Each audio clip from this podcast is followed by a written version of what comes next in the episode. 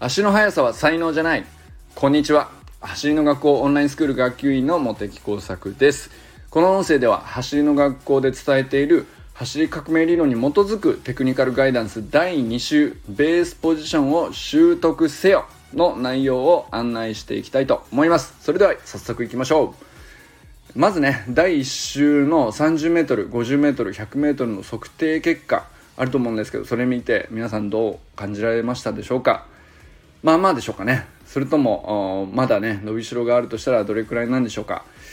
まあ、思ったよりね遅くてがっかりしちゃったっていう人もいるかもしれないですね。いやでもねそれはねがっかりじゃなくてその分伸びしろがめちゃくちゃ大きいっていうことにね是非ワクワクしていきましょう。僕はここでした。思ったより遅かった。最初に測った時はね、えー、意外にね早かったっていう人もいるかなと思います。もうそれは素晴らしいです。そこにね走り革命理論加わったらもう鬼に金棒ですので、えー、ぜひぜひ一緒に学んでいきましょう。で今週のメニューは第2週なんですけどベースポジションになります。まずここからね 1+1 っていうことなんですけどもこのベースポジションできればね今週毎日最低でも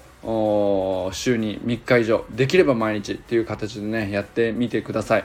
でベースポジションっていうのは走り革命理論に基づいたスプリントテクニックにおける初めの本当に一歩走りの 1+1 っていうふうにね和田校長があの位置づけている本当に大事なものです。で初めてね行う人っていうのはね走りの学校の YouTube チャンネルよく見て真似してみてください。すでにねできてるよと思う人もいるかもしれないんですけどそこははあのあえてなんですけどえー、あのここを飛ばして先にぜひ行かずにですね質の追求にこだわってみてほしいなと思っておりますこのベースポジションね僕もう丸1年やってるんですけどまだまだあの質はもっともっと上げるれるところがあるなっていうふうにずっと感じてるのでで本当に熟練者もね常にこのベースポジションに立ち返ってこの質を上げようっていうふうにやってる人本当にたくさんいらっしゃいます。ぜひぜひここね、大事にしてみてほしいなと思います。やり方はですね、まず1番目、手のひらをお尻に当ててみてください。あの手のひらをお尻に当てるとですね、肩甲骨が、両手の肩甲骨があの背中の方で寄ると思うんですよね。で、まっすぐに立った時に背骨がこう自動的にスッと伸びてくると思います。で、肘をね、体の後ろにちょっと引いて胸を張る感じにしてみてください。このまっすぐな姿勢っていうのがすごく大事になりますで2番目片足ずつですねひ膝をですねお尻の高さまで引き上げるっていう、まあ、ここ浮き足って呼んだりしますけど、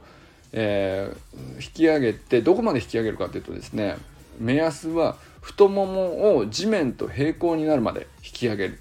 というところの高さをここをベースポジションって言っています。でさらにですね上げた時にあの太ももの位置だけじゃなくてつま先も注目してほしいと思うんですけどつま先をちょっとねあの下にだらんってなっちゃわないようにあの気持ち自分の、えー、意識で、えー、上に向けるぐらいの感じで、えー、足の裏もちゃんと地面の平行になるように、え上げてそこの体勢で静止するっていう形ここをベースポジションって呼びます。で上げた浮き足の膝の角度はですねだいたい90度から、ま45度までの膝がしっかり固定しやすい角度であのちょっとねあの膝を内側に体側に絞った方が固定しやすいっていう人はね、えー、その自由な角度でいいと思いますけどただ、えーと足がね前にこう緩んでしまわないようにしてください。90度までです。90度以下にしてください。で4番目軸足の膝をしっかり伸ばして頭からかかとまで一直線になる姿勢。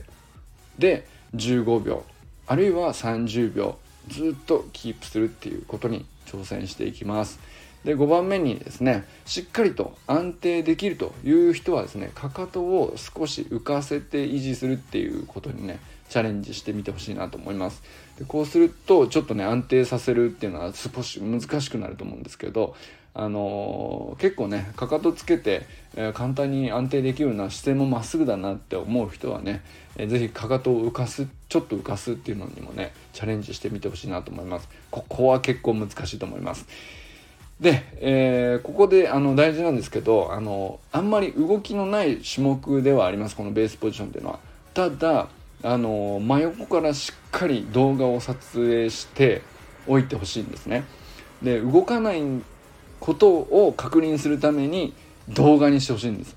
えー、つまり安定してるフラフラしてないグラグラしてないっていうことをですね。ちゃんと確認して自分の目でも確かめてみてほしいなと思います。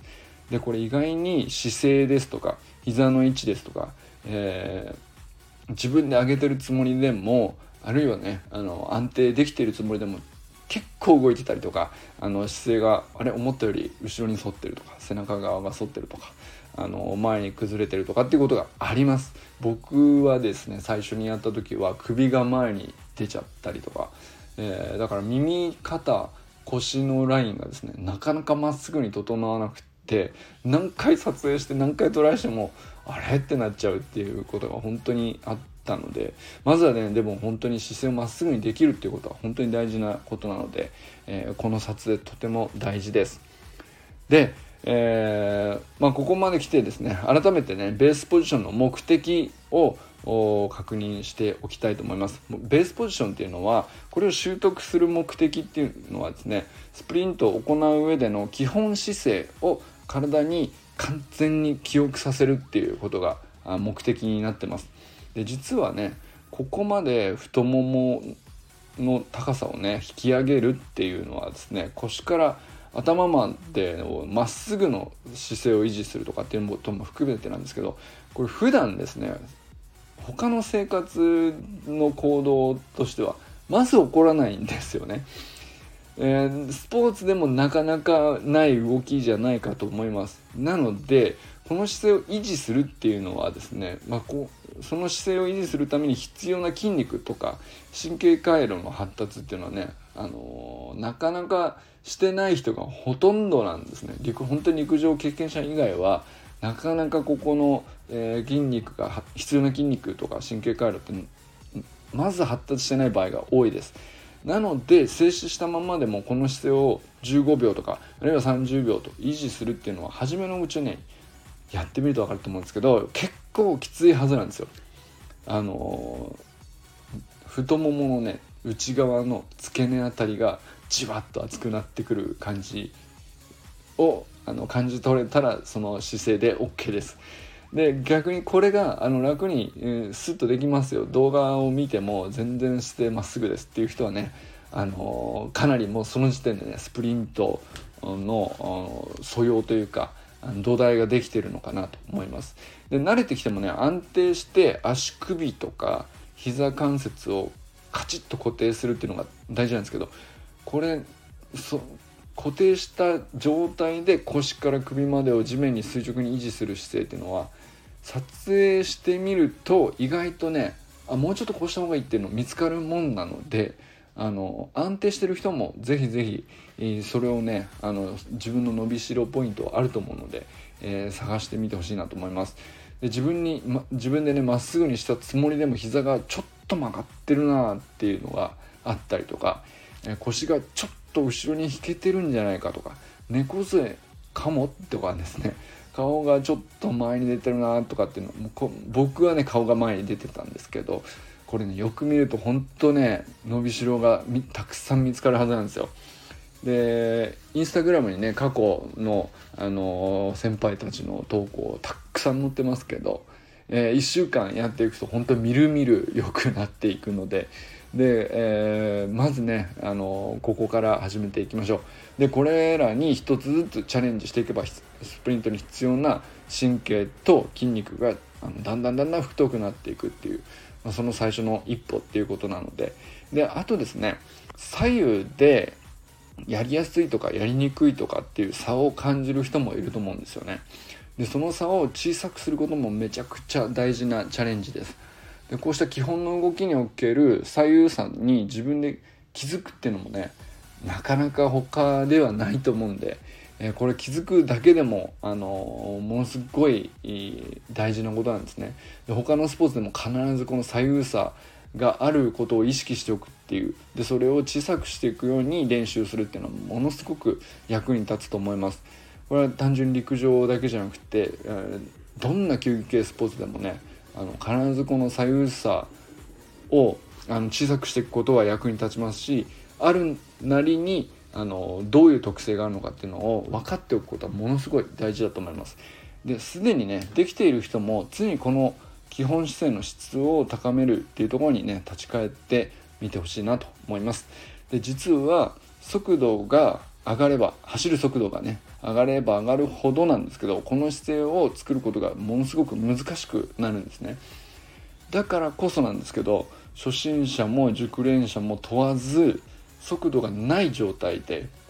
完全に止まった状態でベースポジションの質を追求するっていうのがめちゃくちゃ重要になってきます。で熟練者にとってもねもう永遠のチャレンジであると言えるくらいなので、えー、ここを本当に大事にしていってほしいなと思います。で真横から撮影した動画はですね、えー、Facebook グループですとか、えー、Instagram に投稿して是非ね先輩とか講師の方とか仲間からねあの応援の一言あるいはアドバイスが